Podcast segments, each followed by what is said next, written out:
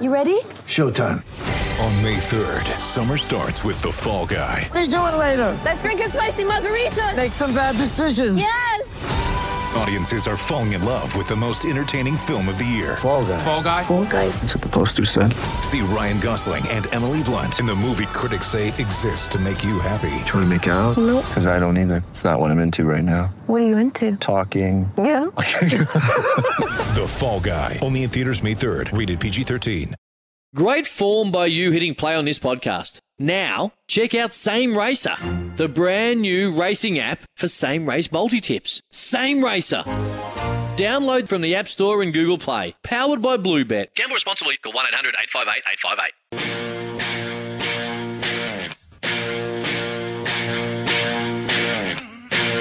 on 1116 SEN, the award winning crunch time for Honda's 2017 run out. Casbolt, 25 metres from goal. Right foot drop punt, he thrashed it through. And the Blues have made a bold showing at the MCG early. Collingwood's would be just going red alert, red alert right now. Bucks has got smoke coming out of his uh, stat machine. Out the side now to Grundy, and then to Josh Thomas, who wobbled it through for a goal. The Magpies have strung half a dozen together. Ben Reid, he has the shots for goal. We saw him thread one at the other end of the ground. It's a similar shot, the same result. And that's nine in a row for Collingwood, and there's trouble everywhere for Carlton at the MCG.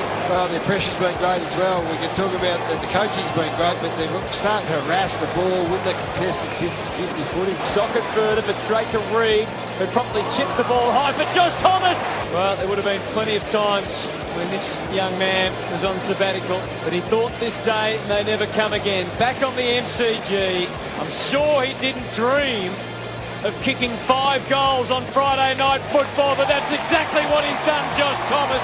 Up it goes in the middle. Grundy wins the tap. And that's it. Collingwood gets a foothold into the fresh season.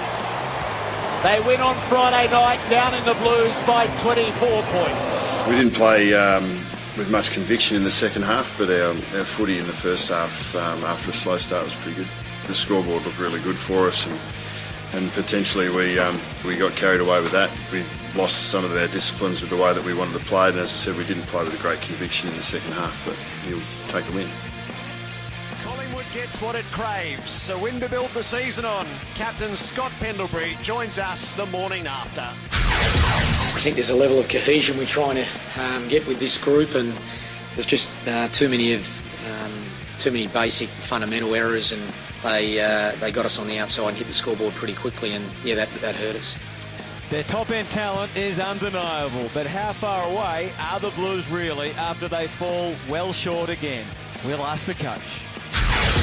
Pretty naive, pretty immature in many ways, and um, that's where it's at. What's what's important is we do something about it. The board and the executive have taken action to exit the gaming industry. I think that there's absolutely no doubt that a commitment to Port Adelaide will come from Ollie. It's just a matter of when. There are sections of the playing group that are now not embracing of everything about each other and the club. I think the AFL has created an absolute storm because of semantics. Wonder Drugs, the Selwood Shrug, the Dogs Under Siege. It's all in the crunch. Plus, Demon CEO Peter Jackson is our special guest. It's another massive, massive edition of Crunch Time for Honda. Honda's 2017 run out is now on. Visit honda.com.au slash offers.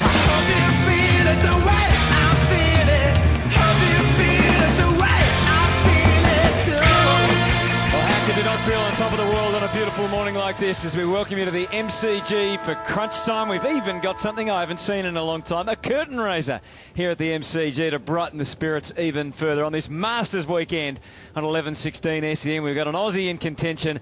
What could be better than that? As we welcome you to crunch time, as we said for Honda. Honda's 2017 run out is now on. Visit honda.com.au slash offers.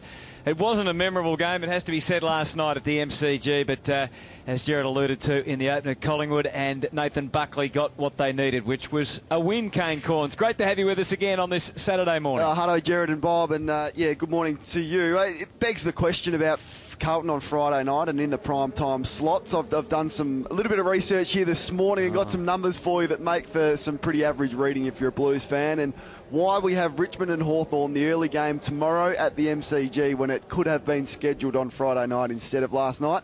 Perhaps we'll get to that in a moment. You got an answer for that, Jared? No, they're not Friday night ready. No, and they're they've not. got three more of them. It never made sense when the fixture came out. It was one of the key talking points the moment the fixture was released.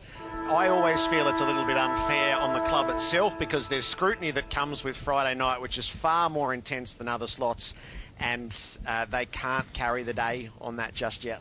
No, it doesn't seem that way, that's for sure. Let's uh, head over to Adelaide and say a very good morning to Bob Moore, Murphy, former Bulldogs skipper and champion. And uh, great to have you with us again, Bob, on this Saturday for Crunch Time. Good morning, Hutto. Good morning, Jared and Kano. Great to great to chat to you. Um, I'm I'm broadcasting live from a very sunny, very warm, warm Adelaide. So I've got the slip slop slap on, and uh, it should be it should be a good one over here. Port What, Adelaide taking out, on. You're sitting outside or something, eh? Yeah, yeah. Well, you left me to my own devices, so I've got a p- pina colada on the go, Hutto. no, it's a beautiful conditions over here. Great to talk to you guys. And you're seeing Port versus uh, Brisbane, Brisbane. aren't you? So Tom Yeah. Rockliff against his old team. Yeah, it could be a bit of feeling in, in that one, but um, Port Adelaide go in raging hot favourites, but Brisbane with bit of a new look. Brisbane this year with Luke Hodge and Cam Rayner, and um, hopefully they can uh, hopefully they can take it to power. All right, well, uh, involve you, no doubt, in our discussion right through the day. Looking forward to your thoughts on last night's game. This time-honoured classic of a curtain raiser, which is Australia versus the North Melbourne VFL, Hutto, is these are the academy kids, and there are such raps on this Yes. class coming through. They started in the first 14 seconds. They got the clearance, three possession down the ground, kicked the goal. It was unbelievable from the kids, and this includes Scott West's son, John Blakey's son, and Robert Scott's son, and. Having seen them and met them during the week, uh, a couple of them are dead ringers for their old man. Isn't that fantastic? And I reckon if we wouldn't have to look too carefully around the MCG to see every recruiter here today to watch them in action, and they're already. And I think it's one of the points of um, before we talk about last, it's one of the points we've seen already this year, isn't it? I mean, last year's draft. Not rated as highly as the one coming, yet we've already seen the impact of some of the players picked up uh, last year. Well, that's it, and I never understand the debate about lifting the draft age because I think already they come in and have an immediate impact. You know, even Paddy Dow last night, he wasn't at his absolute best. I didn't think some of his skills let him down, but comes in and looks at home in his first year, and, and Rayner, as Bob has spoken about. So I'm not one for lifting the draft age. I think it's spot on, and, and as we're seeing here, some some stars. I don't think North Melbourne have they've hardly touched the ball already, and we've played a couple of minutes in this game. Let's get into last night, and uh, starting, of course, with Collingwood, the winners who uh, who just got the win they needed. And Nathan Buckley, it was interesting to ha- have his perspective, wasn't it, post match? We're going to speak to Scotty Pendlebury. He talked about how disappointed he was with the second half. So he was already taking it from not just the four points, but you know, knowing that they have to do much better than that over the game. But do you think? Away from his public uh, thoughts, he, he'd go home satisfied with last night's game. He, he would, and uh, he needed to be because the next three are pretty tough. He goes to Adelaide next week, plays the Crows, who, who just basically don't lose on the Adelaide Oval, and then it's Essendon on Anzac Day and Richmond after that. So I was big on last night, the Collingwood players making a statement. I thought they did that in the first half. That's exactly what they needed to, and uh, we might speak about their VFL forward line a little bit later on, but it features DeGoey for Solo, Daicos, and Elliott. So there is a good bit of light at the end of the tunnel, and I thought he coached very well last night, just with the way that he used his gun midfielders forward. We saw Sidebottom best on ground with three goals, but also Treloar went forward and kicked a goal. Adams hit the scoreboard, and uh, Josh Thomas, they wouldn't have expected fire from him. So I thought he coached very well last night. Bob, going into the game, uh, you know, put yourself in the shoes of those Collingwood players last night. I know they're looking at taking it each week, but they would have known that there's tough matches ahead and they hadn't had a, win, even though they'd played pretty well the week before. What would their mindset have been, do you think, going into last night? I just think with Collingwood, for the Collingwood players and the coaches, it's almost like they, they play at, at altitude because of the heightened pressure around everything that happens at Collingwood. So I, I was the most impressive thing for me last night, amongst what was a great night for Collingwood on a, on a number of fronts, but the pressure on them going in on the coach with the atmosphere around that footy club to then go three goals down early. Now we look back and go, oh yeah, they were able to steady and, and run away with it because they were clearly the better team. But the the ability and, and we, I can't wait to talk to Scott Pendlebury later, but the maturity of that uh, and the leadership of the group on field last night, uh, that stood out to me after being three goals down. You know, the, the, the pressure just goes up and up and up on that football club in that situation, and the players were able to steady the ship and and get themselves through it. So it's almost like now Collingwood can get a bit of clear air and, and start their season. Kane, is it easy to panic when you go three goals down like that, given what was riding? And what were you thinking watching the game? Oh, here we go. Uh, a little bit. I had a bit of a sense of the round one game against Richmond, uh, I think. So I was always expecting Collingwood to come back, but you'd be nervous, and I guess it just sparks you into gear a little bit. But yeah, once again, as I said, I thought the leadership was great. I thought um, the way that um, I thought um, Treloar was terrific, just the way he took the game on, and just sort of everyone else got around him. And I, I reckon they've uncovered their next star. Collingwood, and, and Brodie Grundy's been spoken about, but he's 23 years of age, Jared, and he can potentially be, if he's not already, the best ruckman in the game for the next five to six years. So you can come to the footy knowing you're going to get a big effort from Grundy, and he's got that aura about him. He's got the rock star looks. He's a little bit different the way he thinks about the game. So he's a genuine star of the competition now. And on the flip side of that, Kane, the the Matty Kreuzer situation is one of massive concern for Carlton. He, he was sore in round one. He, he didn't get through. He missed round two, and Jarrod Witts was hugely influential for Gold Coast. And then last night he looked sore again, and Grundy was best man on the ground just about. So that's a that's a really big worry for, for Carlton if, if Kreuzer can't get himself fit and, and endure the, the whole season. So Grundy's an out and out ruckman. He played 96 or 97% yep. in the ruck.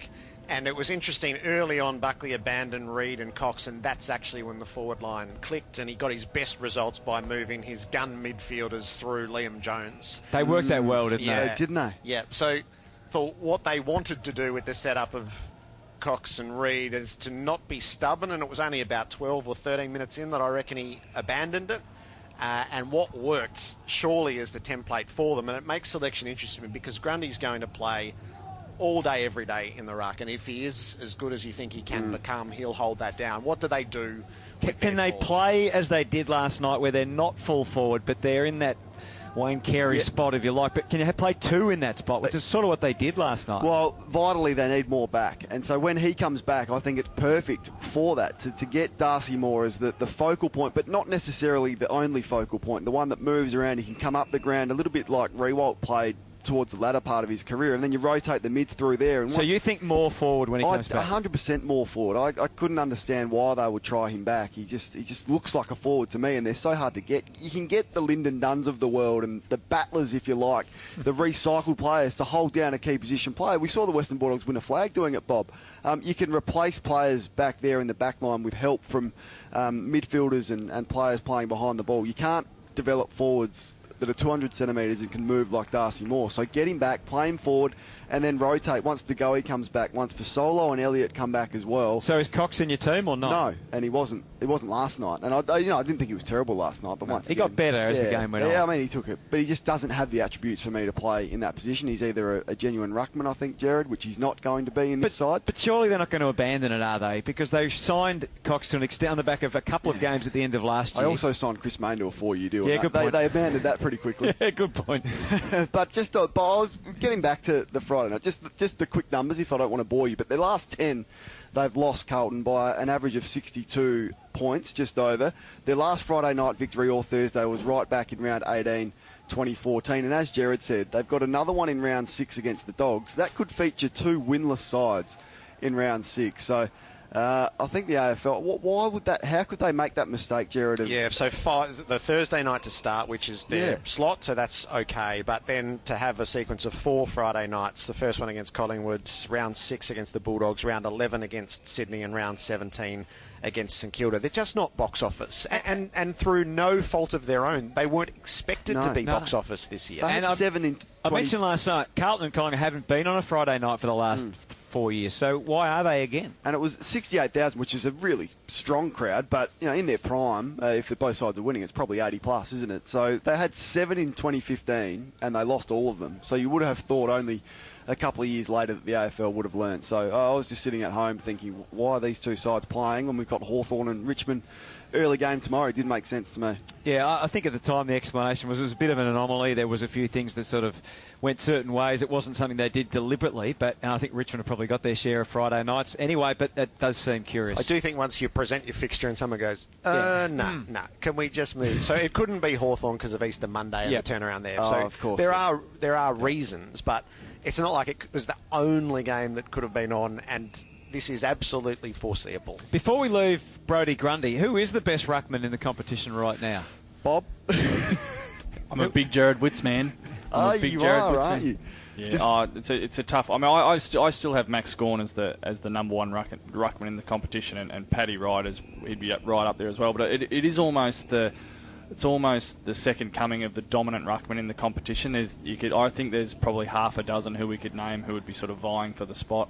But then there's a gap, isn't there? That's what it seems like. We've seen already a number of games this year where the team with the dominant ruckman has completely dominated. You've either got one or you don't, and we've seen St Kilda's trouble. So they just they've got a couple, but they're not at the level. So you know, what do you do after that? And Well, Geelong are the same in a way, aren't they? They've got two, and they've openly talked about sharing it during the year, which is curious mindset from the start. Uh, but it's the ones that can get around the ground. I mean, hi- his numbers last night, not just in the ruck, but 25 disposals around the ground, 13 contested, seven clearances, eight tackles. Like this is midfield numbers, and that's that's what you have to do. So that's why I've got him ahead of probably Ryder and also Naitanui in the fact that around the ground he's a lot more dominant than, than those two. So Gawn and Grundy for me are the best two. There, there's ruckman and followers, isn't there? I mean, Brisbane will be really up against it today, but with Paddy Ryder out, Stefan Martin, he's that he is Mhm. the follower. He's all, he's like a he's like a giant ruck rover in a sense. So if he if he can give the Brisbane midfielders, you know, first use of it today and and get around the ground and take marks around the ground, that's that's tell a you what, Bob. Charlie Brisbane. Dixon was sensational in the second half last week, and it'll be real. I mean, I'm, I'm sure. I don't think they'll start with him in the ruck today, but he could. He'd be really. He's a bit of a wild card as to what he can do to the to the look of Port Adelaide. Yeah, it'll be interesting to see what they what they put up against Martin because you know we Justin Westhoff, of course, he he's a, he he can sort of bit part player in there as well. Back to last night at Collingwood, and before we talk uh, briefly about the Blues, we've got Scotty Pendlebury coming up. We've also got uh, Brendon Bolton a little later in the program, so there'll be plenty more time to analyse Friday night football. What what can they achieve? What's realistic for Collingwood this year? Do you think? Not necessarily in wins and losses, but well, I guess that's how you get measured. But Well, they've put t- together two pretty solid performances in a row. I thought last week against the Giants they were, they were pretty good, and I reckon the Collingwood fans can walk away from here last week and think, yeah, I saw something today, and it gives you some momentum. So, look, I don't have them in the finals, and, and Jared, you don't make predictions smartly, and Yeah. I'm going to. They should be able to split their games. It should be, They, but they should be able to be a 50-50 team. And is I that is that going to cut it? Because that'll be five years in a row without finals. And is there anything to suggest that in 2019 they're going to propel themselves into finals? So is it going to be six years without finals, and then is it are you in that St Kilda mode where you're just stuck in the middle? I think the upswing is what they need. So they've had two seasons of nine wins. They need to be on Hmm. the upswing, and an 11 would put them there, and that would get Buckley as the second year of his contract. Yeah, agree. And then do you do you just have to go for a Tom Lynch or a or a Rory Sloane or Yes, some, well, I to- mean, surely they're in those conversations, and um, along with everybody else. But uh, they're- you know, the, the core of their team are in their early 20s, so you would expect them to improve year on year. And as we discussed last night, they've actually got a lot of players that were initially, at least, judged as high draft picks. A lot of first round picks in their team. So they can get a little bit from, from elsewhere and, and you, as you said, get that uh, upswing, then maybe they can do better than what we expected. But it's still, you're still not quite sure. I mean, you got Pendlebury heading towards the latter years of his career, but Sidebottom still and, and Scott you know, still going strong and and uh, and and Sidebottom certainly as he was best on ground last night. So they've still got that top end. It's amazing when you have a win, you, you do look at it uh, glass half full, and you go through and you, and you look at you know Treloars, Young, Hoskin-Elliott has been a good pickup despite their um, criticism around their recruiting. Then Maynard is a player who is tough and is going to be a 200 game player. Then you've got Stephenson, who's a first year player that played. So all of a sudden you're looking through and going, well, maybe you know maybe there is some upside, and maybe they do have a core group of you know 22 to 26 year olds that can push towards finals next year. That's why I'm always a little bit curious that Nathan talks about um, uh, how they're you know a, a hard side. They're, they're they're not a pretty side. They like to sort of clog it up and play that sort of style. We, we don't. We haven't seen that faith. Maybe he just doesn't. He's realistic about what they can actually do with the footy, and that's that's the bottom line. And, and we see that at the moment, week on week, with the skill level. Yep. It just undermines what they try to do so often. I, sort of feel like we know what last night was. It's to be taken at face Mm. value. They beat a team that they absolutely should be beating, and this next phase that will give us the idea. All right, we'll take a break. Uh, we'll talk Carlton a little later, and uh, the co- the coach of the Blues will join us. Uh, Peter Jackson, the Melbourne CEO, also be with us. We'll reflect on our chat with Gil. Lots of questions in the crunch. Big weekend of footy ahead. Alastair Clarkson hasn't he fired a shot across the bow? Lucky they played the Cats last week and not this week. We'll follow that. With threats to our nation waiting around every corner, adaptability is more important than ever. When conditions change without notice, quick strategic thinking is crucial. And with obstacles consistently impending, determination is essential in overcoming them. It's this willingness, decisiveness, and resilience that sets Marines apart. With our fighting spirit, we don't just fight battles, we win them. Marines are the constant our nation counts on to fight the unknown. And through adaptable problem solving, we do just that. Learn more at marines.com. story up and put a focus on the Bulldogs as well. Luke Beveridge has spoken ahead of their game against the Bombers. What a beauty that's going to be on Sunday. Scott Pendlebury joins us next on Crunch Time. The Honda Honda's 2017 run out sale is now on. Visit honda.com.au slash offers. On 1116 SEN, the award winning crunch time for Honda's 2017 run out. Yeah, it was just to nullify his influence in that stoppage, and, and Pendle's, you know, he's disciplined to play that role for us. Pendle's had three himself, but it was, it's hard to, it's hard to, we don't have a, a, a real big body like um, like a Cripps, um, so Pendle's is probably our, our biggest midfielder. You know, I think Pendle's um, role is unquestioned, and he's, his leadership's been first class. 24 point win by Collingwood last night on the MCG. We'll reflect on it now with uh, Collingwood's new run with player, Scott Pendlebury. Uh, welcome, Scotty. Thanks, mate. Thanks for having me. Uh, it was a great performance, uh, particularly as Nathan's alluded to in the first half. But tell us about the, the role that you played on Cripps. And um, we certainly were waxing lyrical last night about the unselfishness of, of both yourself and a couple of the other players that, to a degree, sacrificed your own game to, for the greater good. Yeah, it was um, one that uh, Bucks come to me earlier in the week with about trying to shut Cripps out. Not so much um, a complete run within transition, but more just around stoppage. And um, you know, when dug a bit deeper and have a look at the numbers, you know, he's averaging I think 11 clearances and 23 contested possessions a game. So we knew that he's the guy that gets him going around the ball.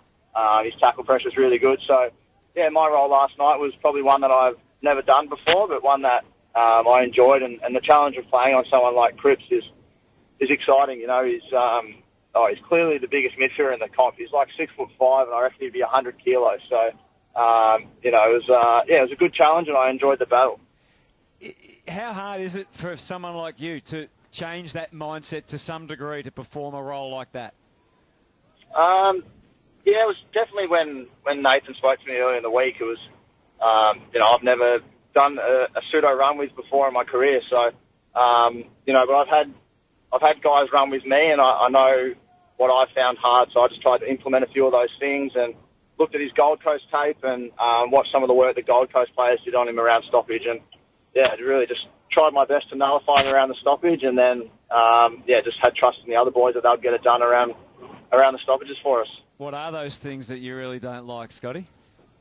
uh, someone that's always sort of got body on you and that, that close attention. And um, yeah, he's he's so strong that you can't, you know, you can't get in front of him because you just push out the way. And uh, I just tried to nullify his run, not let him have a clean run at the ball because once he gets two hands on it and he's got some momentum, you're not going to tackle him. He's too big.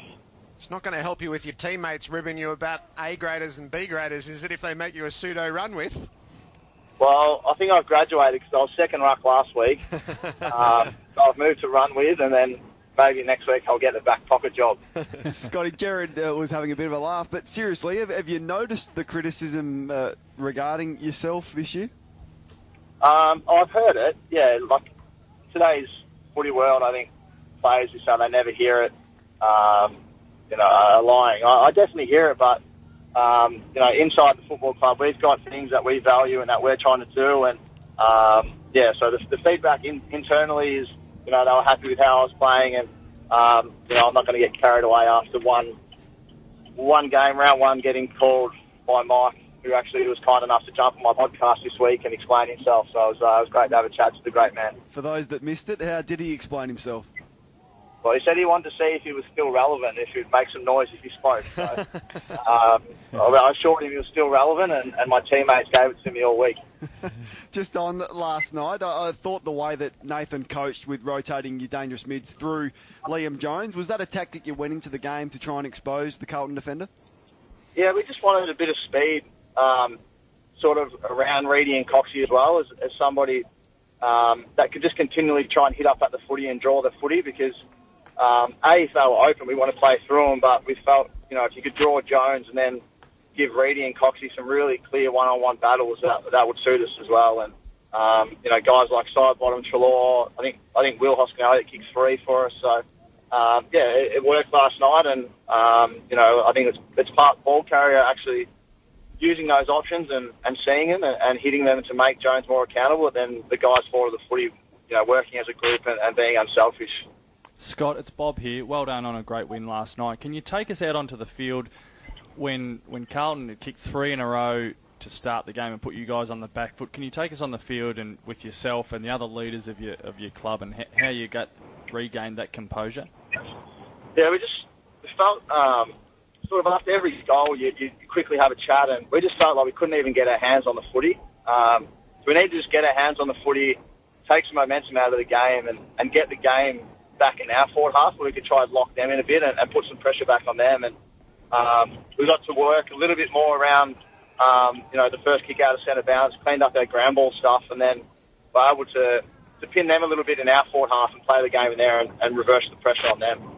And how about the morale of the group in the build-up to last night? Because the pressure around Collingwood is all it just seems to be greater than it is at every other club, and with, with the pressure on and the media attention, how, how do you, as the captain of the footy club, how do you how do you sort of gather the group in the build-up to such a big game?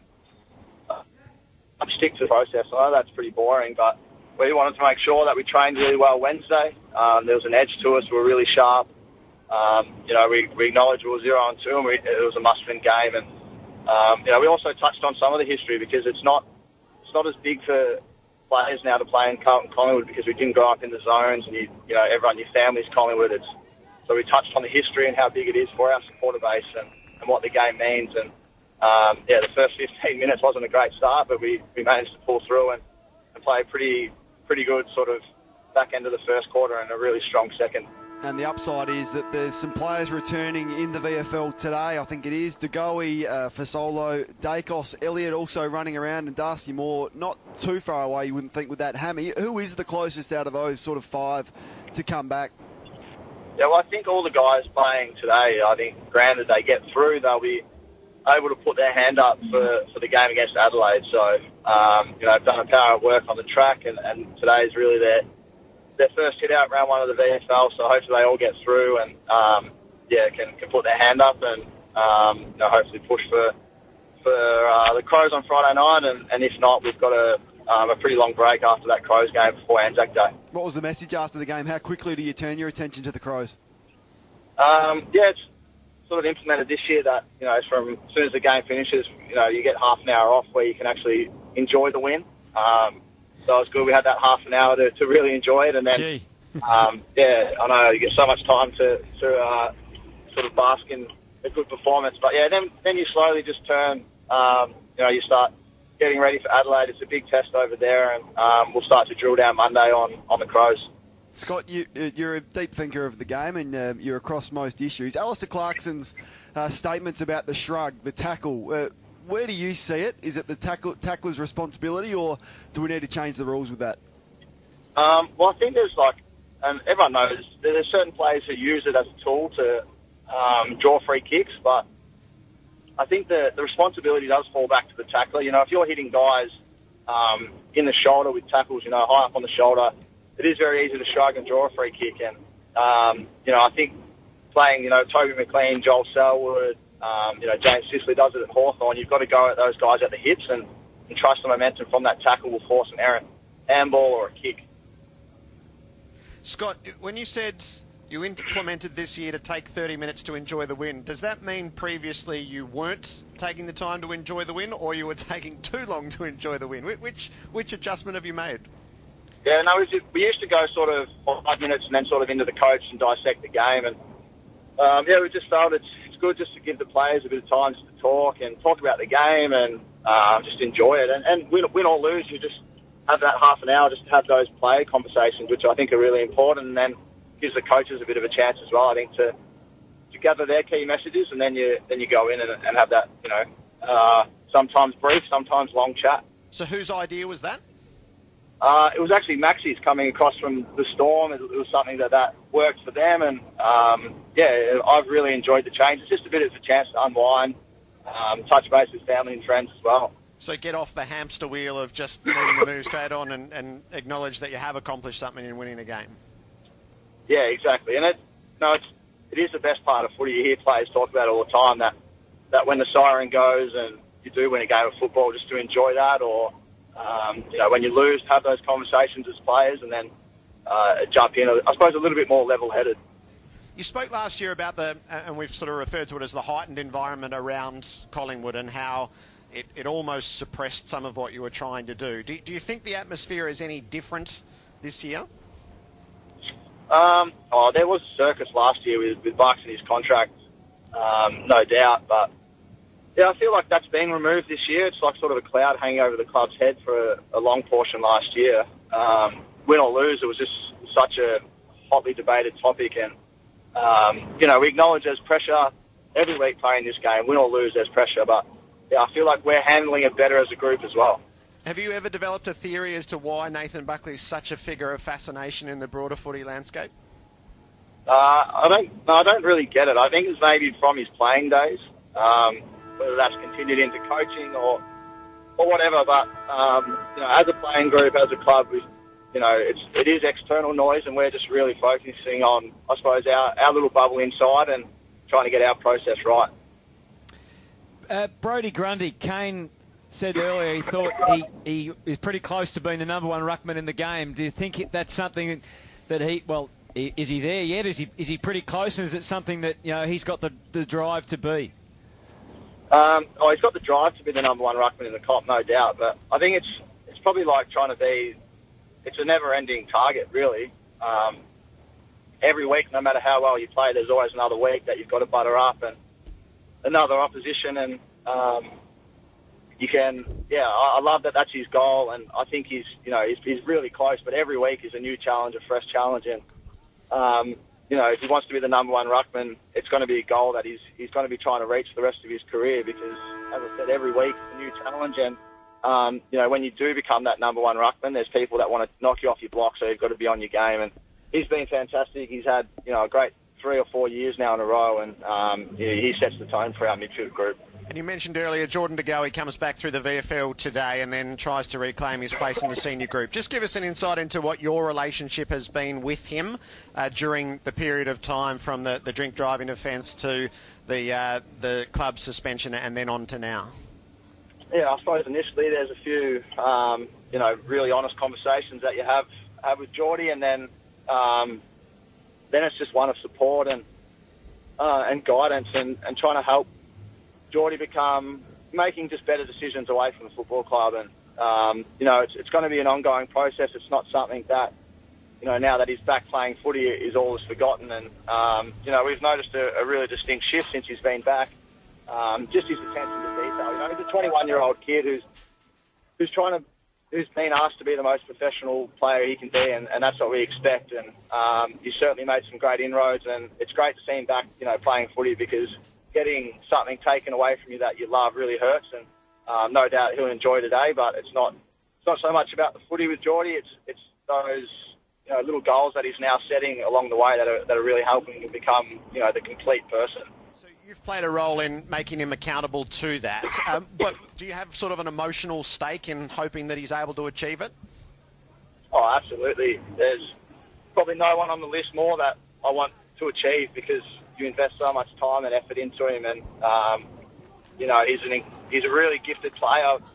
I think that he can go to the next level if he if he uh, if he really values this stuff. And it looks like you know the sort of the pennies drop. We we hear that all the time, but it looks like he's made a shift. And um, yeah, you know even at training, there's you know there's a little bit of a, a new Geordie, so to speak, in the way he attacks it and and how disciplined he's become with with role and valuing all sides of the game as well is um, something that hopefully we see when, when he does come back into the senior side, whether that's Friday against the Crows or Anzac Day, whenever it's uh, whenever his number gets called.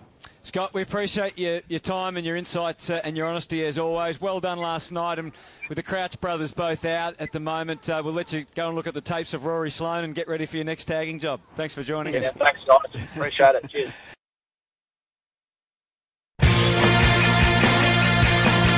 On 1116 SEN, the award-winning crunch time for Honda's 2017 run-out. Still to come, Brendon, Bolt, Brendon Bolton, the Carlton coach, will be our guest reflecting on last night. But at the MCG this afternoon, Melbourne will look to break what is quite an extraordinary hoodoo, which now dates back to 2006 against North Melbourne. It's already been a significant week for the Demons as they pledge to rid themselves of pokies revenue. I think they might have misrepresentation on the competition committee as well. Peter Jackson, the chief executive of the Demons. Peter, welcome to Crunch Time. Thanks, Gerard. How did you miss a spot on the competition committee? Oh, I don't know. You ask the people that uh, uh, decided the names. Um, Were- were you at all clubs- peeved? Oh, I don't get peeved about those things. I mean, the most important thing is that that committee has some teeth and gets listened to, and it's just not a consultative process that's there to make it look all right. As long as it, as long as it has some influence, that's fine. Okay, you're optimistic. I mean, there's a lot of good. it? There's a lot of good football people uh, around that could go on it. For everyone that's on it, there's probably another two that could easily be on it. So you can't pick everybody. But um, yeah, we'll see what happens. Are you optimistic about them? About it? Uh, give them the benefit of the doubt to start with, and hope it hope it works out the way uh, it's being talked about. Yeah, that doesn't sound very optimistic to me. Do you sense uh, a willingness for change at head office? Is that part of this? Do you A think? change in what sense? Uh, probably in the broad setup of the competition, maybe to be a bit more imaginative, a bit bolder, maybe modernise the competition. Well, well, I guess it depends what all those words mean, Gerard. I mean, I'm a bit of a traditionalist. I mean, I I, I think we have a, a great, unique game uh, that's not played anywhere else in the world, obviously, but it's got some really unique characteristics to it.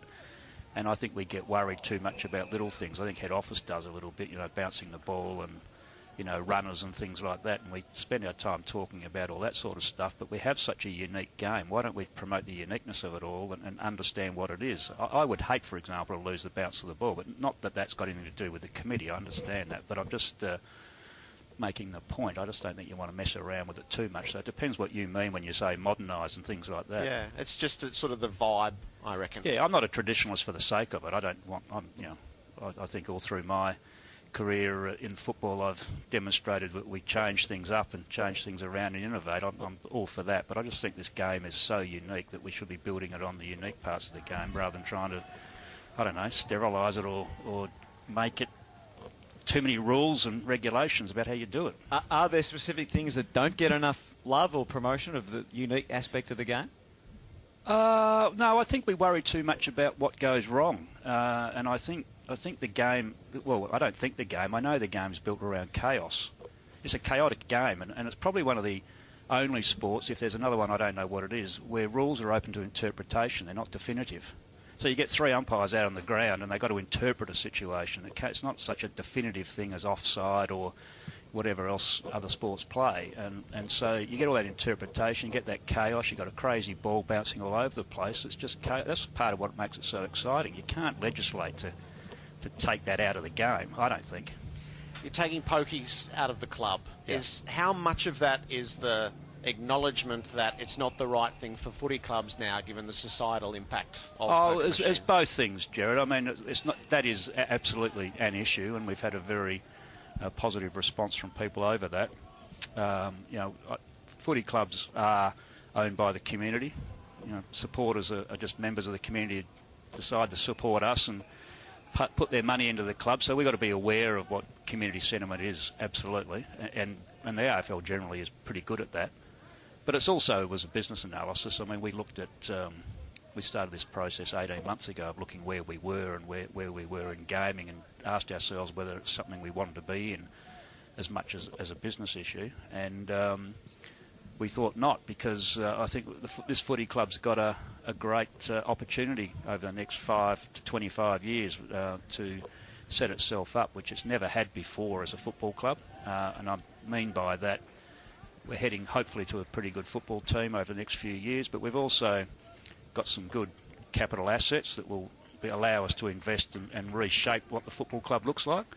and which I think will then allow the club to stand alone for, as an independent organisation for you know the next 25 years or so, which it really hasn't hasn't been for, probably since it walked away from the MCC, is what I understand.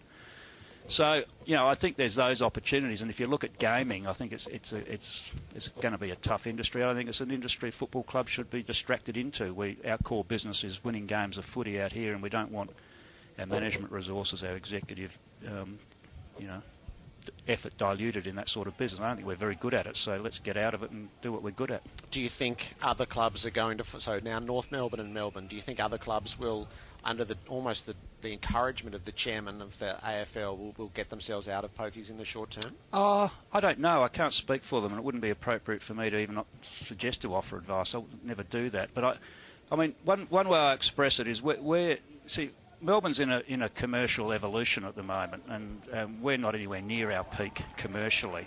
So we actually can make this decision. People ask us, well, you know, it's two million dollars of net revenue a year. How are you going to replace that? Well, I think it's easy. I think over the next three or four years that will be easy. And one of the reasons is the opportunity, and one of the reasons the, the capital opportunity I talked about, and the other one is because we haven't really touched the edge a bit about growing this club commercially off its football. So we're, we're still sort of immature, if I can put it that way, commercially, whereas some other clubs are at their peak commercially.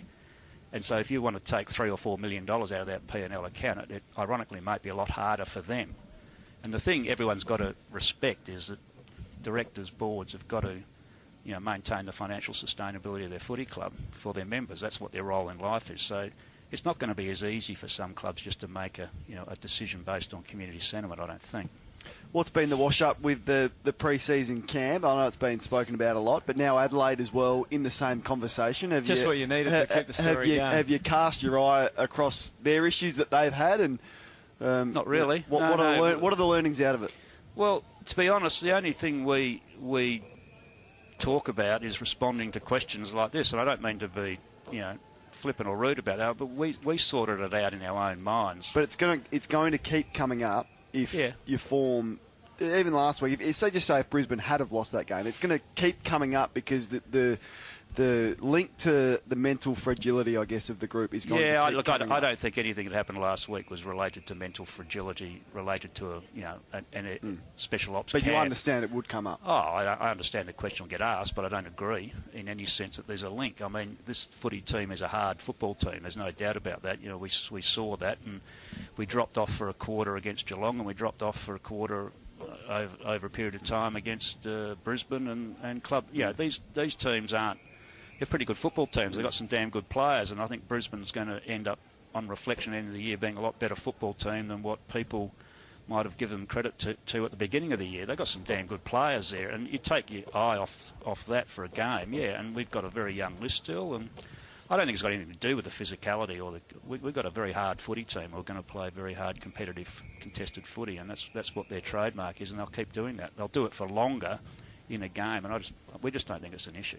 Are there tensions with the Players Association? Is that part real? No. Well, we all think we could have handled it a little bit differently at the time, but that time was five months ago, Gerard. I mean, you know, we, we move on. No. We, we, we all agree we might have done a little bit differently at that time. The players do, the leadership group does, PA might, we do. So, yeah, we did. We learn, you move on, but it's not an issue within the footy club. Peter Jackson's the chief executive of Melbourne. Bob Murphy. Last week, the win against Brisbane, although the boys got the wobbles a little bit late, but you went in as favourites.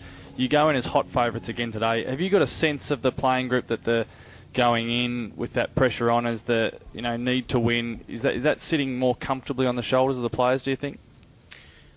Uh, yeah, look, I think there was a, a clear correlation over the last two years that we played better against teams we weren't expected to beat and didn't play well against teams that we started favour. That that correlation exists. That's just reality now. Why that happens, and you know, it, there's a lot of people have different opinions about it, but. Um, I do think it sits better. I think that it's all called maturity, Bob. I think that's what they're doing. I mean, you know, we all forget what we were like, and maybe even foot, past footballers forget what they were like when they were 17, 18, 20, those sort of things. And you know, it takes time to mature in every aspect of the game, physically, mentally, the whole lot. And we're going through that process, and I think we're getting there. One Um, of you, yeah, sorry, sorry to cut you off right. Peter. No. Uh, one of your young leaders who's not with you at on the field at the moment. Jack Viney, I'm, I'm intrigued as to how he's handling his responsibilities as a leader without without being to impose himself on the on the field. He seems like a, a lead by example kind Yeah. of leader without knowing him too well. How's he coping off the field? I, I reckon that's a, a very good observation,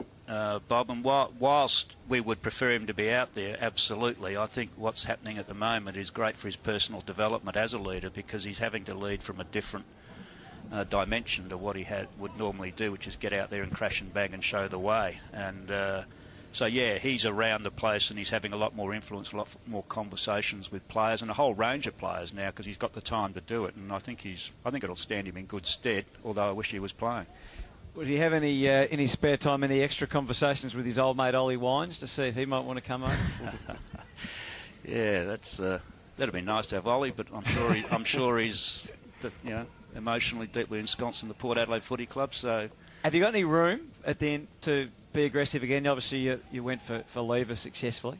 Oh yeah, we got we got room to do what what you know to, to grab a free agent type player, um, absolutely. But you know what we've got to do is not look at just the 2019 season and whether you can do that. We've got to look at where we might be in 2022. So if we if we've got the talent that we think we have and, and we want to keep them together, we've got to look after them all. So it's going to be uh, it's a longer term look than just what can you do next year. It has to you know the ramifications for two or three years beyond that. We have to understand that as well. What's Simon Goodwin's biggest challenge at the moment as coach? Oh, I don't know. I haven't, yeah, um, I haven't thought that one through. I don't. I don't think it in that sort of context. I think he's got a. One of his great strengths is his relationships with his players, and he's built spent a lot of time over the last two years doing that. And it was good reading Clayton Oliver's article today about that sort of thing. I mean, that's what Simon invests very, very heavily in is those relationships. So I think if he's if he's got very strong relationships with the players, and anything that happens, whether it's feedback, selection, camps, or whatever else, it can always stand that that test. And uh, so I think his challenge, I, I guess, if his challenge is to um, is keep doing those things even when the pressure comes on, and not just try and work harder, but keep doing what he's doing at the moment. Peter, good to see you. Good luck this afternoon.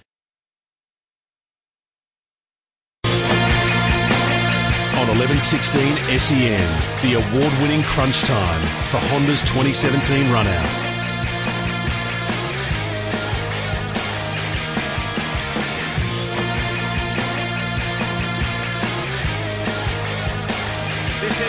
Time in the aftermath of Friday night footy. Collingwood's first win of the season as they down Carlton. This morning, our guest has been Collingwood captain Scott Pendlebury.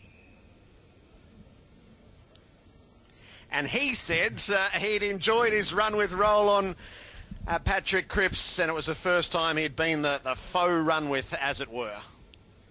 Yeah, it was definitely when when Nathan spoke to me earlier in the week. It was, um, you know, I've never done a, a pseudo run with before in my career, so um, you know, but I've had I've had guys run with me, and I, I know what I found hard, so I just tried to implement a few of those things and looked at his Gold Coast tape and um, watched some of the work the Gold Coast players did on him around stoppage, and yeah, really just tried my best to nullify him around the stoppage, and then um, yeah, just had trust in the other boys that they'll get it done around around the stoppages for us. Scott Pendlebury with us on Crunch Time. Gerard Whateley, Anthony Hudson, Bob Murphy, and a man who would know a thing or two about that, Kane Cornes. Well, uh, it must be a reaction to the first game against Tom Mitchell. I was heavily critical of the Magpies and their midfield for the lack of respect they showed Tom Mitchell with the amount of footy they got. So, in hindsight, I bet they wish they'd put Pendlebury to Mitchell at, at least half time of that uh, that game where he did break the record. So, it's good to show they've learned from that and are starting to show some accountability, and it clearly worked for them last night. Well, are we going to see this often, do you think, with Collingwood? I hope so. I hope so. And it's not every week, is it? And, and it's not even it's not even for the 420 minutes. It's just that stoppage, and it's just some accountability. Uh, He spoke about Cripps averaging eight clearances per game. Uh, I'm not sure off the top of my head what uh, Tom Mitchell is averaging, but it's it's close to 10, I would think. So uh, it's good to see that there is um, that role still to play. I thought Jacobs did it well against Seb Ross last week, and uh, we've seen a, a few other players do it. So it's great to see a five-time All-Australian, five-time Copeland Trophy winner sacrifice his game for the betterment of the team. So Brendon Bolton, the Carlton coach, will join us shortly. The three key takeaways out of last night. Bob, do you feel like Collingwood is now more capable of absorbing what you refer to as the heightened atmosphere this year and not running aground? Oh, I, I definitely think so. I just think having a having a, a one in the wins column now just takes takes a little bit of the the, the venom out of that out of that pressure that now they're they're one and two, but their their their loss last week was a really solid one. So I think now they can get a bit of traction on the ground and and life goes back to normal or or Collingwood normal. And you, Kane? Well, I'm still a bit concerned about them. Look, I, you know, the, next three are critical. I don't see them winning next week. That game against Essendon and Anzac Day is just is just huge. So um, they need to be, I think, they need to split it sort of three and three after six. And and I, I'm a little bit with you, Gerard. I think 11 wins is is the pass mark for me. I wouldn't want them to win any less than that. I, I don't see them playing finals, but um, certainly takes a, a huge amount of pressure off because can you imagine the, the discussion we would be having this morning if it was Collingwood on the other side of that loss last night? So uh, it's good for them and it's good for their supporters to, to get on the board. Bob, Sam Murray's a bit of a goer out of half back. Oh. I've said it for a long while, and, and there was a, a glancing blow by Kane earlier, sort of ridiculing defenders. But I, we, those of us. I meant key defenders. okay, well you've got to be very specific. okay. We, defend, we defenders get a bit we get a bit uppity defensive. when we hear things like that. Yeah, no, he, he was a, he was he was great last night. He um, to that was that was a thing that you know for Collingwood that, that, that run they had last night was not something that I'd seen from them for, for quite a while. So uh, a great a great acquisition. Uh, there was another. Who else was out there? Uh, I, it was good to see Aish as well, just to give them a, a, bit of run. And but yeah, the halfback from from Murray was great. What about Carlton, Bob? Should we be speaking more about them and uh, how you will speak to Brendon Bolton very shortly? But how you can allow 10 consecutive goals uh, from traditionally a pretty strong defensive unit last year, despite their scoring woes. But how concerned are you about them? Yeah, I, I'm really sympathetic towards Brendon Bolton at the moment, just because and I had a really good look at them last week against against the Gold Coast. And you can put all the plans in, in the world in place, but the, the I don't think the, the, the basics at the moment are, are executed by by Carlton. The, the, it's not actually at AFL standard. That the clean hands and the just the ability to get both hands on the ball. The other thing I was worried about, I think Liam Jones, he, he's he's really a symbol at the moment of the lack of pressure through through the middle of the ground for Carlton at the moment. He Liam plays in a sim, not in a way not dissimilar to Brian Lake had in previous years, where when there's pressure on the footy and the ball comes in high, he's he looks like a star. But when the, when the ball just moves through the ground with ease, they, they just sort of they play through him, and, and that was a, again the case last night as it was the week before. So do you think uh, Brendon will on. ask him? Do you think that they'll have faith in in Liam and keep? I mean, they've signed him to an extended period of time contract, and, and the injury to Marchbank. Uh, potentially uh, confuses things a little, but do you think they'll keep the faith with him? Oh, I, I'm. I think we should ask him. I'm, I'm really interested to know how he sees it. Liam's obviously down on confidence, as is as is Jacob Weitering as well, a, a young defender. Uh, they both are crippled by with their confidence at the moment, but with you know they obviously set themselves up to, to play with a lot of pressure on the ball, and, and quite clearly at the moment there's there's little to, to no pressure on the ball, and they're and they're being carved up as a result. Kane, do you think he'll have to rethink their zone defence at all, or defence? Well, I said it last week. I think it's down to the individual. If it's not working for you, trying to come off and read the ball, and it's clearly not because I had some look at his vision last week at Liam Jones, and even round one he was well beaten. You've just got to go back to playing a bit more one-on-one aggressive style of footy, and he hasn't adjusted and didn't do that last night. And but whose decision is that? Well, it's got to be his, doesn't it? It's got, it? I mean, it's got, got to fit into the structure that they're it, playing. It does, but you need to have a feel for the game. Now, if you're getting beaten playing one way, you've got to adjust. That, that's that's any player. That's a forward. If you if you're not winning the one-on-one contest, you lead up the footy. If you're not leading up and it's been successful, you try and get them over the back. I think that's an in-game adjustment that you need to make, and it comes with maturity. But uh, interesting to hear Scott Pendlebury say that they've already exposed him and they've already identified Liam Jones as a player that they can play through. So uh, other side's going to come for him, and, and clearly it's not been unnoticed by opposition clubs.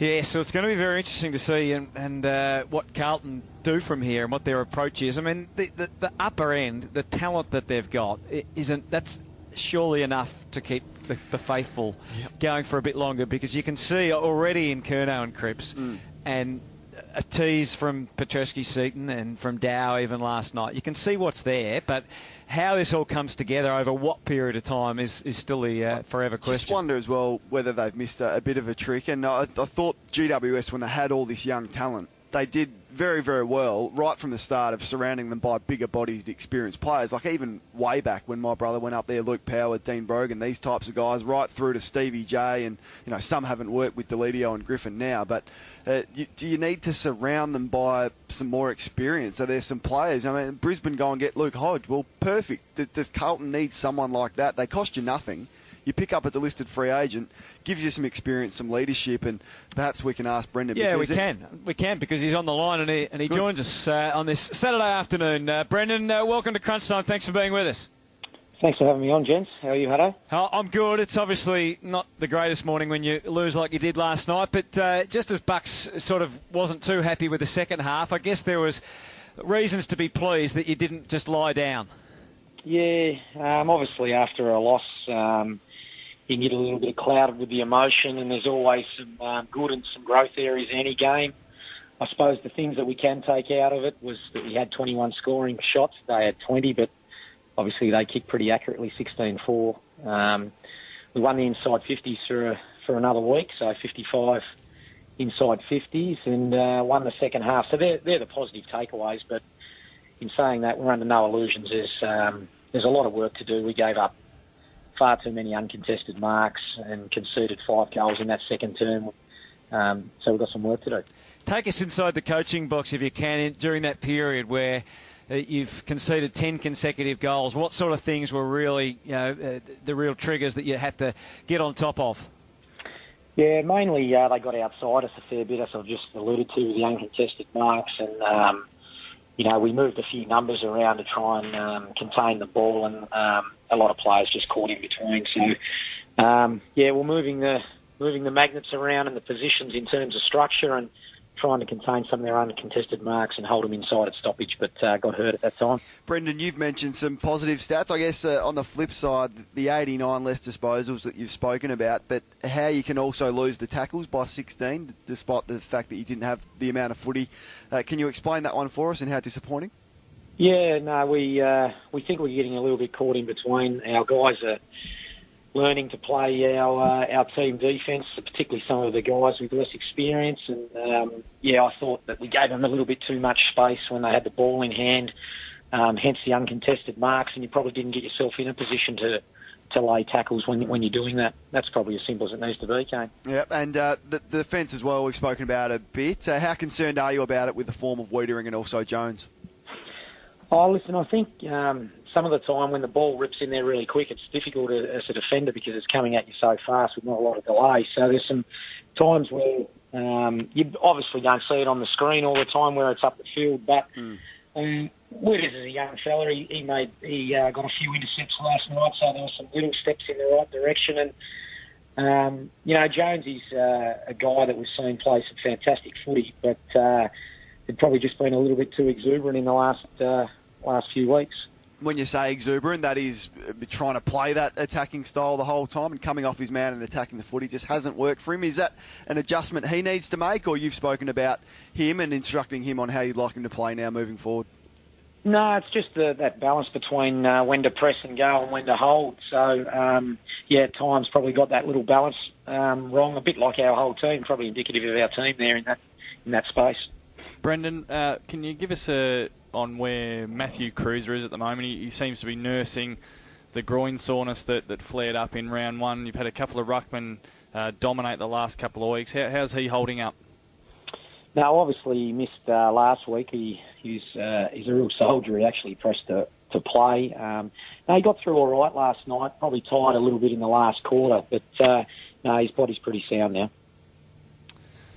Uh, so, so um, uh, the capitalising on the on the good starts. That's round one and round and round three now, where you got out of the blocks, and then the is that is that do you put that just down to some, some immaturity in the group?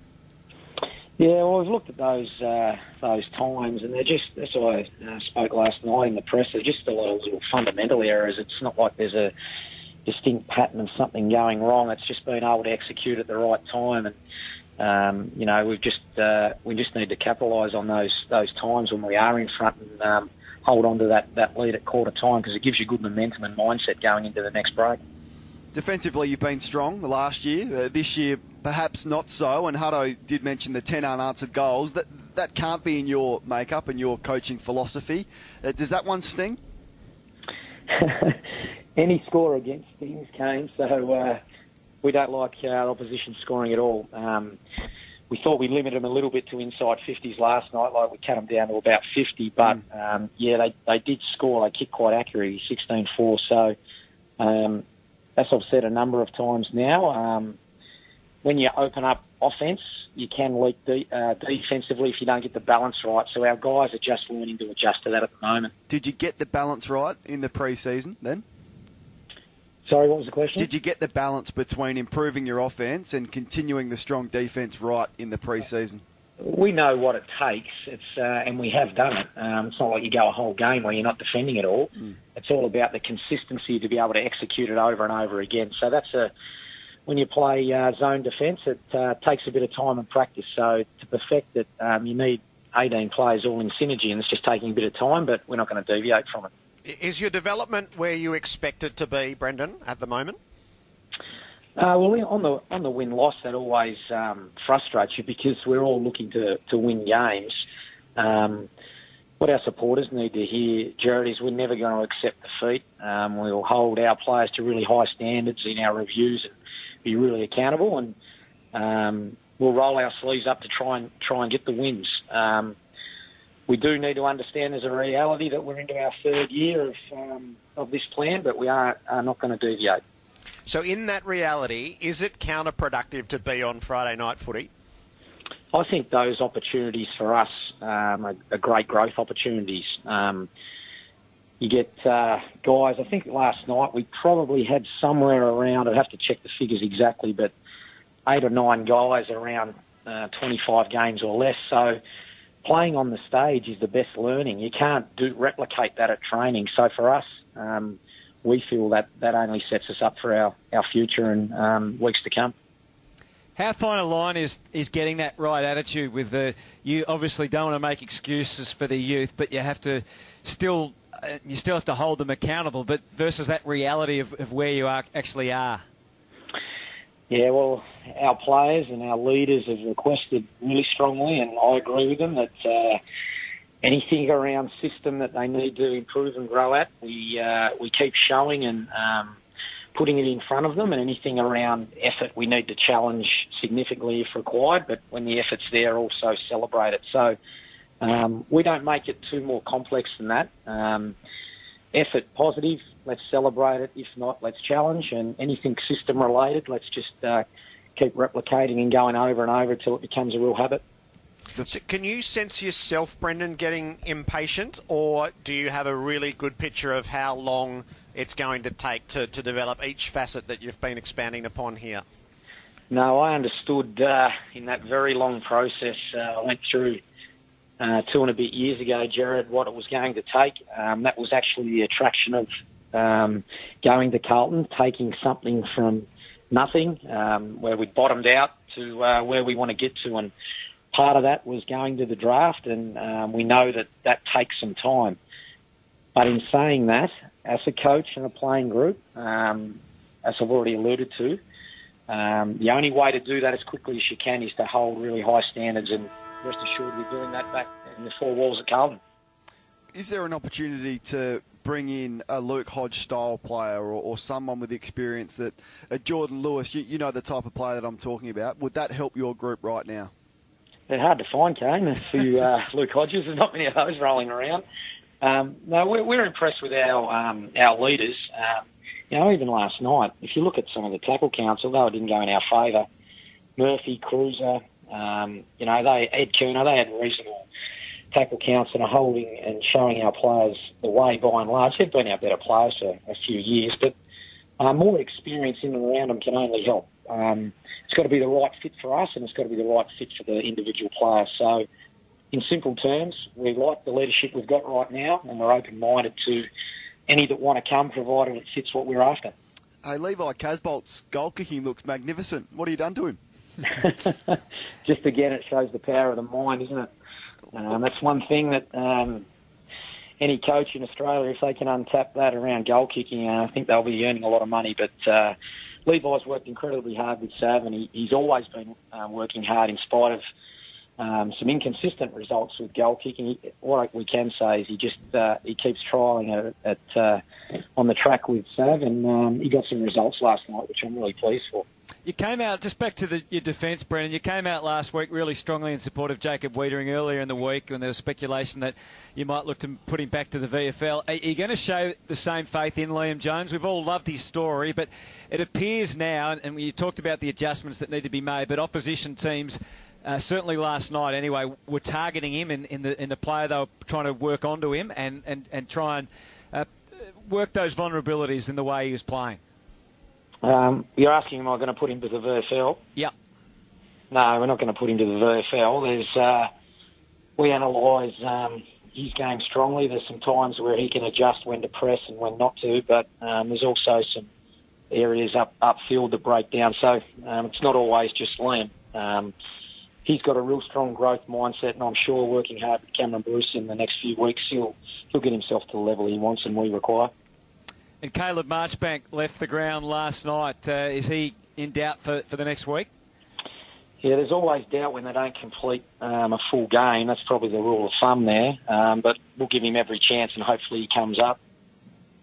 Brendon, we appreciate your time. It's a long year ahead, and uh, obviously uh, there were some positive signs last night. So let's hope that uh, you can get that uh, W very soon. Thanks for having me on. Cheers, guys. Brendon Bolton joining us there at 18 minutes past 12, our special guest on Crunch Time. Uh, for Honda, Honda's 2017 run out is now on. Visit honda.com.au slash offers. What do we make of all that? Well, their next three offers them a chance to win a game, uh, and a couple of wins would be helpful, wouldn't they? So they've got North Melbourne and Hobart, West Coast at the MCG, Bulldogs at Etihad is they would want to pick up one of those because from there on the way to the bye, it's Adelaide, Essendon, Melbourne, Geelong, and Sydney, and they're going to run heavy underdogs in, in all of those. What, what, what, sorry, Bob. No, I was just uh, they get it. You know the, the key defenders with Jones and Weitering, they they go straight back into it next week. Though we look at North Melbourne as a very much a winnable game, but but you know Waite and and Ben Brown, you know they Mm. pose they pose as, as good a double double sort of threat as there is. I love that as well. The commitment to, to a player. Uh, that that's what you want to hear if you're Liam Jones right now. That the coach, I can just I can relax this week. I can sleep. I don't have to worry about my spot. I'm going to go about working on my craft to try and get better. So.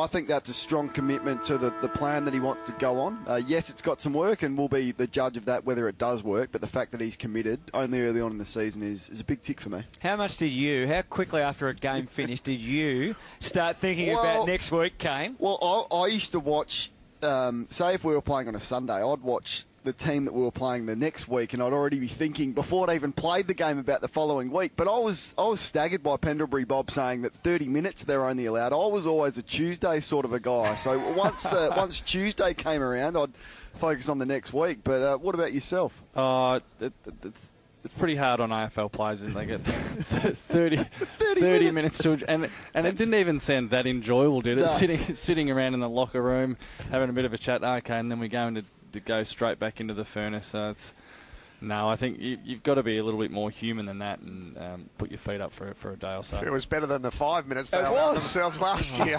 Not even that, by the sound of it. Uh, by the way, we got that injury update a moment ago from, uh, well, sort of anyway, from Brendon Bolton, the ankle injury to Caleb Marchbank. There's a rumour Tim Membrey could be on under an injury cloud tonight for St Kilda's game against the Adelaide Crows. And our injury updates are brought to you by Arnold, Thomas, and Becker. Arnold, Thomas, and Becker, over 50 years' experience in personal injury law. We're going to stray to the crunch shortly, and the headline act is going to be Alastair Clarkson and Chris Scott. So Chris Scott's had a good crack back before Ooh, getting on the plane to Avalon after Clarkson very casually suggested that Joel Selwood had suffered 10 concussions across his career, and he gets them because he, he ducks and shrugs for free kicks, uh, which is factually incorrect. And I think Chris Scott's had a, had a good dip, so we'll get the update on that shortly. Bob, uh, just on the Bulldogs, as Luke Beveridge has spoken this morning, so he's been a, a, a small target during the week, but there's been so much discussion around the Dogs. On the current situation at Whitten Oval, this is what he had to say. Yeah, well, I think when you're not going so well, you you, you look around for signs of fractures and, and people leaving the reservation, and I've never seen that. We've been through some challenging times. I mean, this is the most challenging. There's no doubt. Let's let's be honest. But um, we've been through some times when we've lost, you know, four in a row and, and it, hasn't been so good. But not once has anyone um, deviated from what we're trying to achieve. And although it's a little bit different at the moment, um, I can hand on heart say that everyone's still really focused. You know, there's a really healthy working relationship between the, the layers and the, the powers within the football club. But there's no doubt when you when you're not going so well on field, it puts a lot of pressure on our administration. So that's the coach's response to the suggestions of dissent and unrest early in the season. How have you read all of that, Bob? Yeah, well, I mean, i am from the point of view of like I, I'm as surprised and and sort of shocked as as where the boys are on the field in terms of their form. It's been it's been a disastrous start in round, in rounds one and two. But the the the talk of dissent.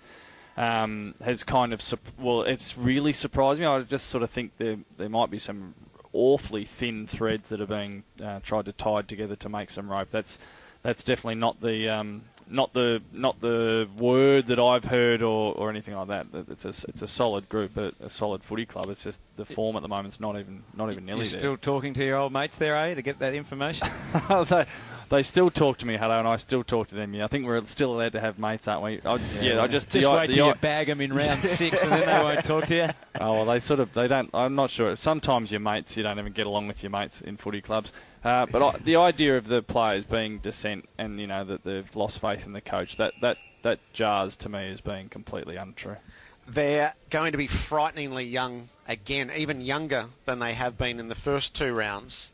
Uh, they're averaging 59.5 games a player in the team that will take the field, and the only two teams in recent times that have had that profile or, or less was Brisbane in rounds 9 and 10 last year. So you know, partly by choice, there are more experienced players who could be playing. Notwithstanding, there's a few who have been brought in. They are they are so thin in what takes the Yeah. field in terms of experience. Yeah, I, I guess it's not so much the general lack of experience that, that worries me, so much as the where where where that lack of experience is, and it's it looks to me like it's a lot of it's in the back line, which which was the strength of the Bulldogs for the last three years, and as a as a supporter of the Bulldog, I, Essendon sort of sends a shiver up my spine because they do, you know, they'll play at Etihad tomorrow, so they'll get a fast track, um, and they've got and they Essendon run really well. They cover the ground, but they've got big big forwards who who mark the ball, and that's been a bit of an Achilles heel for the Dogs this year. Bob, how bad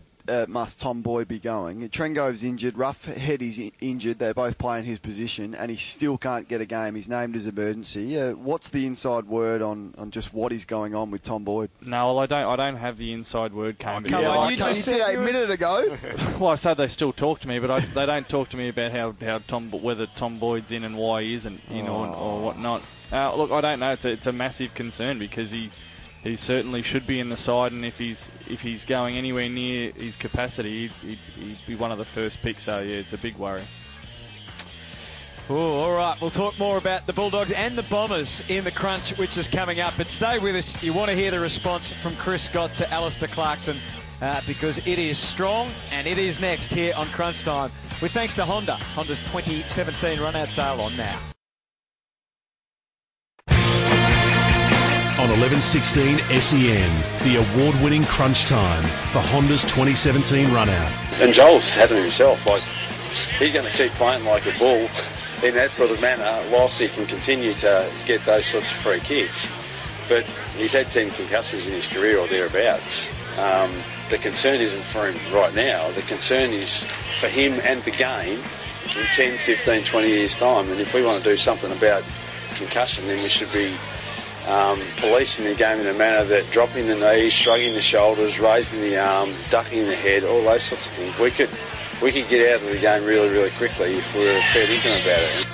That was Alastair Clarkson at his press conference yesterday, the Hawthorn coach, and it has sparked a reply from Geelong. You'll hear from Chris Scott in a moment as we launch into the crunch, but before we do, Mitch Cleary from AFL.com.au headed out to Avalon. Set the scene for us, Mitch, as to how the Cats coach has responded. Good afternoon, Gerard and, guys. Yeah, he was pretty seething this morning, uh, Chris Scott. Had Alastair Clarkson well in his sights. I think he's most upset about the comparisons of Selwood shrugging, leading to concussion. I think after that uh, James Sicily incident last week, as you were about to hear, uh, Chris Scott didn't want the two compared after seeing James Sicily suspended for a week from that knee. So how did he go about his press conference? He basically lined up Clarkson saying he's been using alternative facts. Gerard was the line that, that came out of it. Yesterday, Clarkson, as you heard, uh, used the 10 concussion uh, mark as, as the figure for Joel Selwood over his career. Uh, he said that it's only been three across Joel's career. So um, basically, not wanting to compare the fact that Joel shrugs for tackles uh, with his concussion, saying that they're two separate uh, comparisons, and uh, saying that Clarko had a little bit more on his plate to deal with uh, on the back of James Sicily being suspended for a week. Good on you, Mitch. Let's hear from Chris Scott. I think one needs to be really careful not to conflate shrugging a tackle with concussion, um, especially if you're using alternative facts to support your argument. The idea that Joel's had 10 concussions is is just wrong. The number's three, and I think even this morning we've had people repeat that error. So I think an error is probably the nicest way of putting it. It's just they're just alternative facts, and the two things are completely separate. So I, I can understand that it's an issue, but it's not a new issue. The rules have been adjusted. So to bring it up again and suggest a change in the rules, I think is yeah deflecting from the real issue that Alastair probably wanted to talk about. So Mitch, a uh, bit of Kellyanne Conway there. Uh, he's called on with the alternate facts. Um, was he angry, do you think, Chris got bubbling under that? He's always very composed as compared to how he was on the field a, a few times. Uh, how, what did you sense? I wouldn't say angry. I think he's more upset that they close to Alastair Clarkson. Don't forget they coached the international rules together yeah. last year. They went to the Super Bowl together uh, for a week. They did a coach course uh, together. They, they, are good friends, but upset that uh, Alastair's used this uh, shrugging tackle uh, complaint to, to, bring in Joel's concussion. So uh, basically, um, as, you, as you'll, you'll, hear later on with Chris, he did say that uh, for, for, James Sicily to knee Joel Selwood in the face, like he did, it, and was suspended for a week, he was more likely to receive concussion that way than shrugging a tackle. So uh, he was pretty worked up this morning, Chris, and said he wouldn't rule out picking up the phone to speak to Alastair in person. Thanks, Mitch. Mitch Cleary from AFL.com.au out at Avalon, and uh, he will have written his report. So the question for the crunch is: Is this grossly unfair on Joel Selwood, Kane? Um, no, I don't think it's grossly unfair. Three surprises me, doesn't it? Across 251 games, I think it is now for Joel Selwood. Three concussions seems a low number. Now, I'm not clearly not questioning the coach and the facts that they've got, but no, that he's a fiend for the blood rule. He he is, but but d- Bartel d- was the, the continued d- concussed. Oh, I, I just remember one right in front of us right now where Joel Selwood had was just out cold. Now, just off the top of my head, three surprised me. Now, uh, as I said, is that did that surprise you though, Gerard? Three? Uh, no, I can think. So there was the one at Kardinia Park uh, at the start of a game last year on a Sunday. There's yeah. one at the MC. I can't actually think of the third one. Mm. I can think of dozens of mm. blood rules, mm. but that's completely different to concussions. Oh, yeah, I thought. Well, to answer your question, then yes, it it probably is, but the, the, tackling issue isn't going to go away, and it's just over to the umpires to me. They said they were going to crack down on it. They haven't done that. They continue to pay these free kicks. I think it's solved by the umpires not paying a shrug when they shrug. It's it's it's pretty well, simple to they've me. They've talked about that. So the rules already changed. Yeah, the rules already the rules, changed. But they don't. But they haven't year. paid it. No, they paid it sometimes what and I, others. I, I want to go into bat for the umpires though. I, I think we ask so much of our umpires, but that, that rule in particular, we go, oh, you, when you have a look at it again and you see the arm slip up, but w- when you see that in fast motion, the, the, the arm ends up almost in a headlock of the player. I think we need to give the umpires the umpires a bit of breathing space of if they when they call it and then so they blow their whistle, they see the headlock, and then they, I think even then the umpires might sometimes even realise that it's one of those situations where the players. Do, so, so what, what, can can we give the umpires an option to then call a ball up? Is that is that an option? How, how do they? I mean, that's changing their mind after they've blown the whistle. Uh, we talked about this, I think, briefly last night, yeah. Gerard. To me, the only way, and this clearly can't happen, it then becomes who it is. That's mm. what it becomes. If it, oh, if it's Joel Selwood, if it's Toby McLean, well, what's wrong with Luke that, though, Because I know when I had the reputation for staging for a free kick, what's the difference to that? So I was less likely to get a free kick that was actually there because the umpires I had a reputation for staging. What's the difference? Uh, clearly, if a player is diving and they know that, they're less likely to get a free kick. If a player is shrugging, surely you call it on reputation, then they should be less likely to get a free kick. Yeah, yeah so well, perhaps your reputation counts against you, but that is quite different to the idea of we need to save Joel Selwood from himself, which is what Alastair Clarkson introduced yesterday. Yeah, that, yeah, that, that they are seems two like wildly separate issues. That seems like a that seems like a, a big jump that, that Joel Selwood's concussion uh, and is, is is a result of the, the shrugging of the shoulders when he gets tackled. I, I that's a too big a leap for me. What's his motivation then, Clarko? Is it as a Well, I think the distractor or- questions were about Sicily and whether it was time to actually start to control his hot-headedness.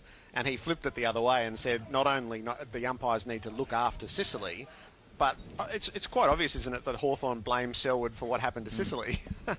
Which, and that has been an undercurrent during the week, and I think that that's the only way to read what was said yesterday. Yeah, I think the question was framed along the lines of Scott Pendlebury said it's up to the uh, the person tackling. Um, do you agree? And then he, he went off the other way. But uh, I've got a, sorry, I've sorry. got a, que- so I got a question for you, Hutto. Do you Yep. think do you think when Chris Scott and Alastair Clarkson, if that if that phone call is made between the two, do you, do you think Chris Scott will run with the phrase alternative facts on in the phone call, or do you Uh, think he'll well, use some I- more I don't know. pointed language? Only one of us have had breakfast with them, so uh, maybe I'll, I'll ask Gerard. They were so civil and polite. All right, let's get into some more crunch questions if we can. Uh, what's an acceptable response from St Kilda this week, Bob? Oh, I'm I'm really worried about St Kilda uh, after last week and, and just where they thought they were at at the start of the year and, and now seeing them in the flesh this year, they look they look quite a way off the pace and. Adelaide, who was so good last week, and you know they've, they've, Eddie Betts, who has been out of touch, you know he, he's going to find some form again at some point.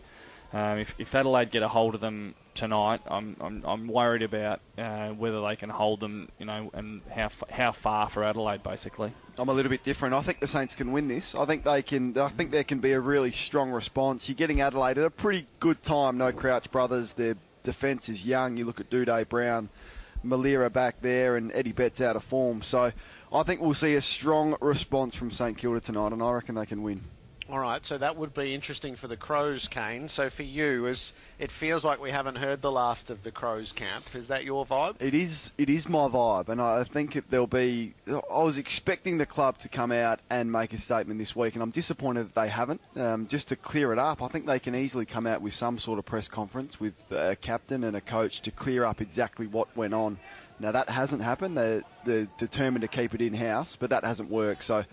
I'd urge the Crows to come out and clear up these facts. Otherwise, this story will continue to drag on for another month or so. So it does feel as though, uh, at the very least, the sensibilities of the Indigenous group were offended by something that took place. at the very least. And f- I think it was it started off on the wrong foot, uh, Bob, when when they their phones were confiscated off them. And when you've got young children at home, and I think Eddie Betts' partner or wife was pregnant with twins at the time, that is what got them offside, I think, initially, and then after that, it remains a mystery as to what happened. So I'd love to the club to clear up exactly what went on and, and what the issue is. Yeah, I think I think um, with all cards on the table, we, we'd all have a better understanding and, and, and perhaps move on with it. When you've got threads of information, you can quite, you know, I can I can sympathise with, um, you know, mother of um, children who's who's pregnant as well. That that would that would play on a player's mind for sure. Separate to the Crows, have you wondered, Hutto, whether it's appropriate that a group like that is linked into football, so that the organising group, which has been in various degrees described as a cult? Yeah, it's a great. I mean, it's hard to know when you don't know. I mean, we've seen the success well that, that Adelaide had with that group to some degree last year. Um, but I mean, it's a and, and Richmond obviously had with their, their mindfulness uh, with Emma Murray. It, it's it is. It, it seems that there's this issue between the the actual trained psychologists and versus whatever this is that they're doing, and it's hard to know from the outside. But they believe in it, or at least they did until now, and now there seems to be some uncertainty whether they're going to go on in the future. I It, do, it does speak, doesn't it, to the appetite for improvement now in the in Mm. the mental side of the game. We've seen, you It's know, only the tip of the iceberg, I Yeah, reckon. that's right. And we, but we saw, you know, for a long time about the the extreme lengths clubs will go to in a physical sense, training methods, altitude. Um, we saw the disastrous circumstances with the Essendon supplements, so how far we were willing to go in a physical sense. Now, now it's the, the, the edge in the in the mental side of football, and uh, not everyone's going to get it right. Uh, Dayne Beams is out for Tom Cutler in that game over there, which is unfortunate. No change for Port Adelaide. Unfortunately, I think it was his 150th game. I was going to ask a crunch question about him, but I'll leave that for another time. Be- Beams is ill. Uh, he didn't play a great game last week, but he's out. He is ill, unfortunately. Um, ben Dixon, said, back to Clarko for a minute. Ben Dixon said this week Clarko should be thinking premierships this year. Do you think he should be, Kane? Yeah, I think he should be thinking that. Um, I wouldn't think that they're good enough to do so, and I'll, you need a little bit more time to judge them. But uh, just should be so impressed. I, I said they got the best forward line in the game. Um, and whilst you have that and you're getting the contribution across the board with the way they're defending the ground, then they're a good chance. So they definitely should be thinking it. Are they capable of it? I don't think so just yet. I've got one for you, Hutto. It Okay. requires the Cricket Australia audio from yesterday. This is the chairman, David Peever. Don't have it. He said James Sutherland has the full support of the board. Is this a bad sign for James Sutherland? I heard that Gerard yesterday afternoon driving into the footy, and I thought he is doomed. Famous last words, the old full support of the board. that cliche. The 40 Wings ladder update. The Blues are 0 and 3 with a percentage of 73.9 after the affairs of last night, while the Pies move to 1 and 2 with a percentage of 90.4. Still plenty to come in the crunch. When will Ollie Wines coach Port Adelaide? Is our game suitable Coach for a Port Adelaide. game? No, captain. one day, one day. Captain Port Adelaide. The best of three grand final series. Is our sport actually suited to that? Hmm. And when the talk comes of a wonder drug, what sort of shudders does it send through our competition? The crunch continues next. On 1116 SEN, the award winning crunch time for Honda's 2017 run out. Gerard Whateley, Anthony Hudson, Bob Murphy, and Kane Cornes with you on the crunch, going through the key issues in footy right now. For this afternoon at the MCG, there is a late change for North Melbourne. Robbie Tarrant is going to miss with hamstring tightness. Majak Daw takes his place in the side. Majak was out on the field for the curtain raiser, the VFL North Melbourne side playing the Australian Academy team. He was out there, he posed for the photo, he went through the warm up, he was about to get stuck in, and then he was hooked out to play in the seniors later this afternoon. So not quite the sitting in the stand eating a pie, Kane, but not too far from. No, not too. At least he was prepared. He would have been strapped and ready to go. So, uh, but what a on the serious side, massive blow for North Melbourne. Tarrant was just outstanding last week. So, huge blow and uh, makes it really difficult for them to contain Jesse Hogan today. Bob, is footy suited to a best of three grand final series? Oh, I don't think so, Gerard. no, I don't think so. Well, uh, uh, ask the uh, ask the St Kilda players of, of 2010. I think no, I think grand final is just it's all on the table for for one day. That's that's not our game, is it?